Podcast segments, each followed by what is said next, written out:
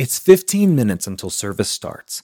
The three stages of preparation are done. If you don't remember, those are practice, rehearsal, and run through. Haze is filling the auditorium. Plates with crumbs of this Sunday's pastries litter the green room.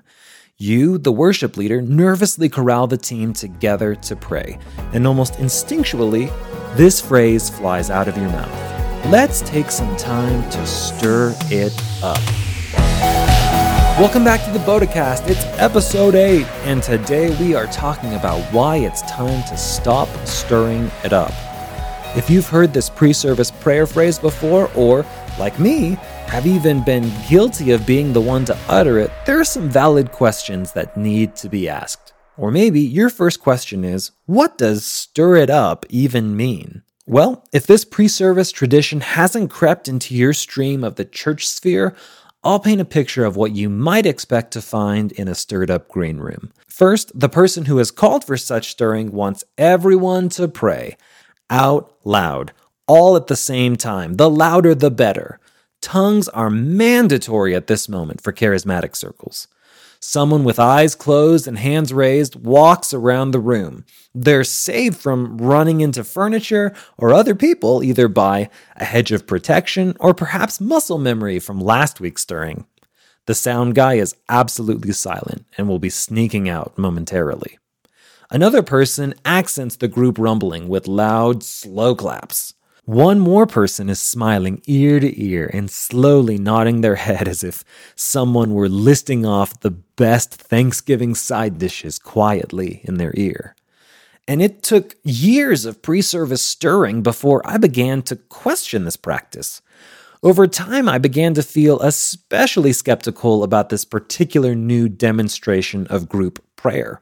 I had questions like, where did this come from? What is it that has settled and needs stirred? Is the Holy Spirit like sweet tea and the sugar's on the bottom? What sort of stir stick does such a stirring require? Now, before you think this is all going to be a witch hunt of your pre service go to, let's start with a defense of stirring it up.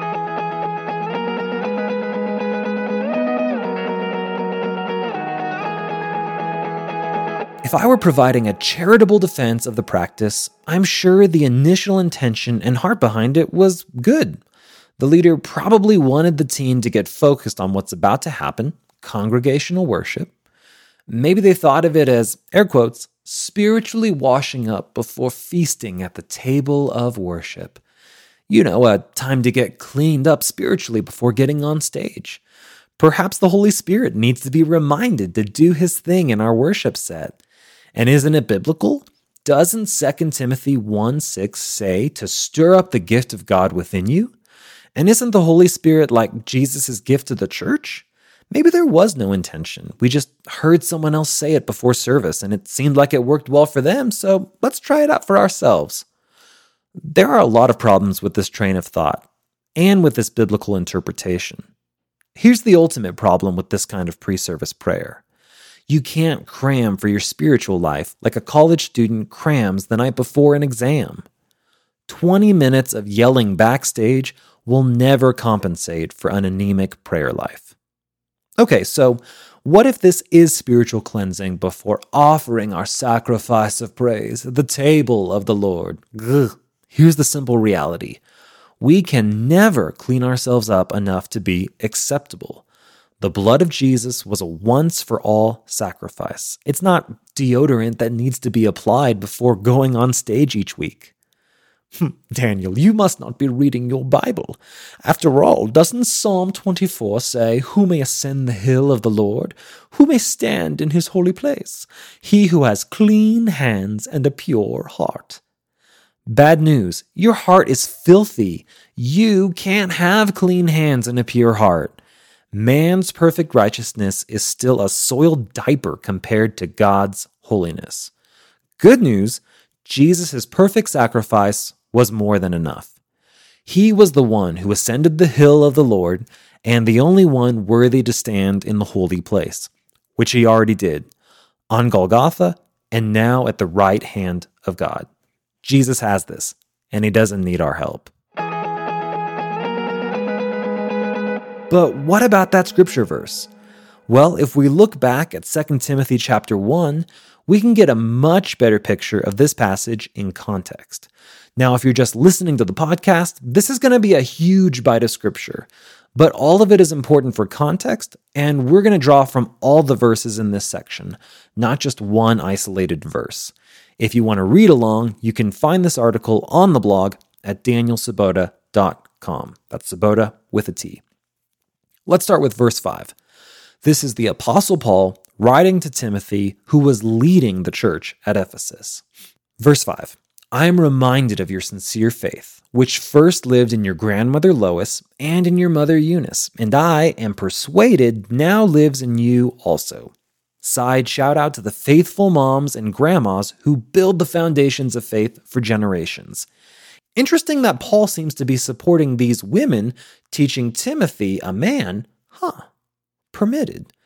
Verse 6 For this reason, I remind you to fan into flame the New King James Version and many other translations say, stir up the gift of God. That Greek word for gift is charisma. Stir up the gift of God which is in you through the laying on of my hands. For the Spirit God gave us does not make us timid, but gives us power, love, and self discipline. So do not be ashamed of the testimony about our Lord or of me, his prisoner. Rather, join with me in suffering for the gospel by the power of God. He has saved us and called us to a holy life, not because of anything we have done, not even yelling in the green room before service, but because of his own purpose and grace.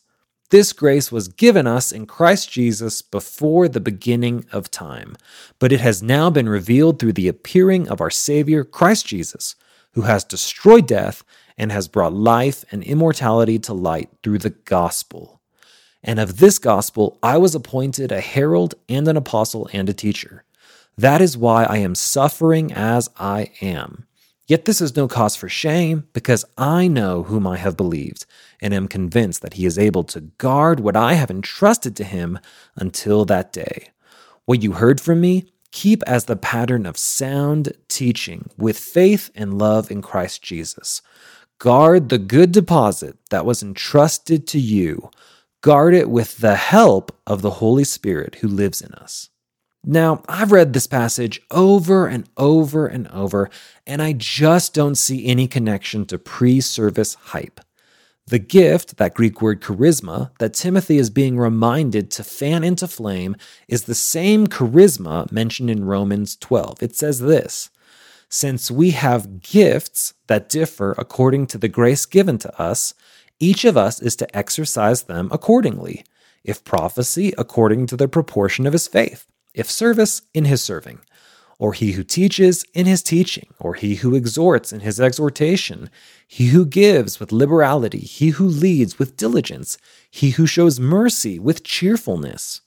So, with context and cross reference, I can only read 2 Timothy 1 as Paul encouraging, literally calling out courage, encouraging Timothy to lead with diligence, to persevere in sound teaching, even if it means suffering for the sake of the gospel. Especially since the verse right after that implies that Timothy is acting timid, allegedly because he is afraid of ending up in prison like Paul. That's verse 8.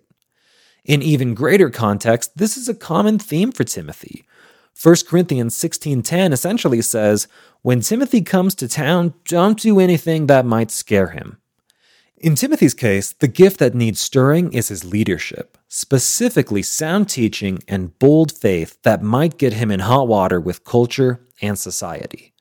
It also seems like that stirring is going to require work and self discipline, not a hallelujah time during the service countdown. So, why are we stirring it up?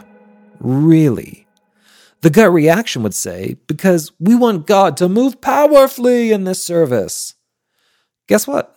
You don't have to beg God to do something He already wants to do. If we're honest, maybe we're hoping for something else. Maybe to feel good on the public stage because our private relationship with God has gone stale. Or to look good and not be embarrassed by our lack of preparation.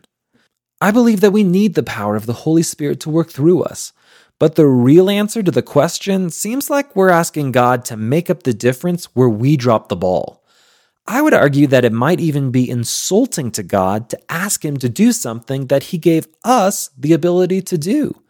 I've heard so many prayers that say, God, we want you to mess up our plans and preparation.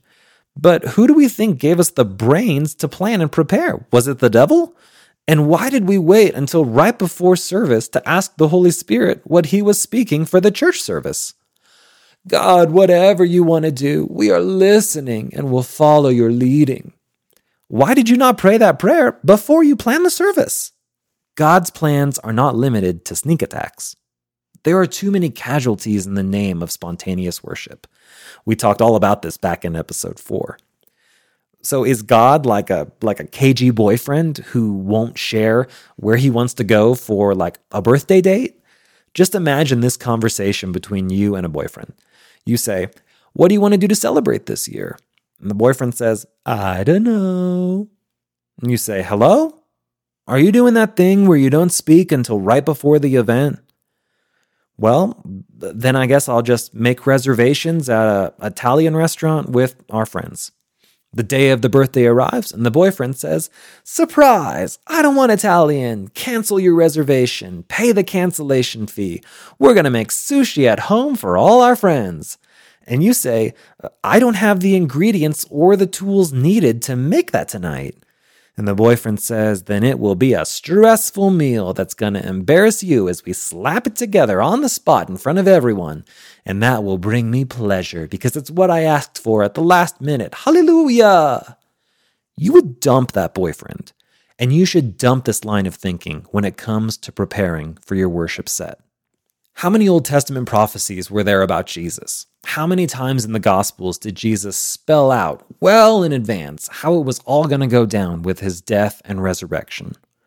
I'm not advocating for rigid and flexible worship planning, but beating your chest for 15 minutes begging for a great worship set is not an acceptable substitute for diligent preparation.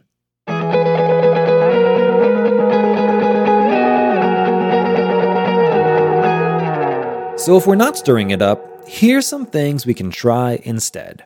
If you're ready to leave behind the locker room hype session, here are some much more effective tactics. Option one cast vision. Remind the team why we are here. Unfortunately, it's all too tempting to focus solely on rehearsal and the actual services that the pre service time ends up as an afterthought.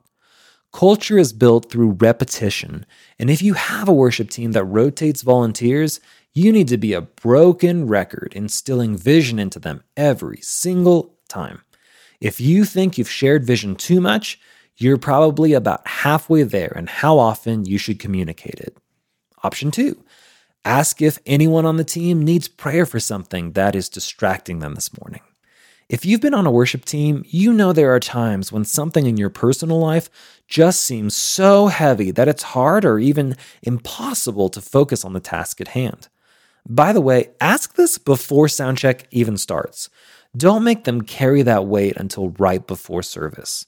It will also give you valuable information up front instead of trying to guess why, like, your bass player seems so pissed off today. Option three Share a scripture, especially if it's a prayer. Don't know what to pray? The Bible's got you. The Lord's Prayer is a great start. That's in Matthew 6 if you've forgotten. But there are so many other great biblical prayers. Psalm 19 is great. You know, may the words of my mouth and the meditations of my heart be pleasing to you. And there are boatloads of other Psalms. But there are also New Testament passages like Ephesians 3 14 through 21, Romans 15 13, Philippians 1 9 through 11, that scripture adds knowledge and discernment as necessary side dishes to the main course of love. Acts 4:29, which is a call to boldness, and Jude 24 and 25, a classic. Option 4. Sing one of the songs from the set backstage with just the worship team. But this time when you sing it, really dig into the words you're all saying. Have something like just the acoustic and voices, or just the voices. No distractions of chords, grooves, the mix, or your horrible harmony parts. Focus on what you're about to communicate with the church and then have your team lean on the memory of that private moment when it's time for the corporate one. Option five, ask your pastor to share with the team the heart of the weekend message. We all know how unlikely it is that the worship team will be able to meaningfully receive the weekend message as it's happening live. Why not have the heart and vision of this weekend's message on the minds of the worship team even before the first time your pastor speaks on stage? And that same worship team is about to be in a posture of pouring out. What better way to start the weekend than by receiving the word first? Number six, have one of your team members bring a devotional around a scripture. Not a self help book, not a leadership book, not a quote from a podcast, scripture. It's also an opportunity for that team member to get into their Bible and grow their leadership. And even though the whole team will benefit, it will probably be the person you assign to lead the Devo who will be most impacted by it. Option seven, invite the worship team to repent. Most impactful, least popular option. Instead of yelling, Yes, God, in the green room, how about we let our yes be the decision to do what He's instructed us to do? And it's probably that difficult thing that we've been avoiding, like Jonah, the thing that probably includes some suffering. Or maybe it's that one thing you know He's asked you to give up that idol you've been holding on to. Maybe that idol is letting go of how the room will respond in worship today. More on that another time. Oh, and by the way, do these things earlier. Don't wait until 15 minutes before the service. You'll be rushed and run out of time, distracted by uh, when do we have to be on the stage? Your pre service team time is discipleship, not a locker room where you get hyped before hitting the stage. Maybe have this time before soundcheck even starts. Or start and end the run through earlier so that you have a meaningful amount of time to focus. This aspect of Sunday morning deserves more than just a handful of minutes before service. Use those final minutes instead to be practically prepared, like tuning your guitar, making sure your microphones and packs have full batteries, making sure you're plugged in and turned on, making sure that your fly isn't down, too often we pray for God to make up for our shortcomings, but the Lord isn't going to plug in your guitar or zip your pants. Back to the chapter of Scripture that started all of this 2 Timothy 1, verse 9.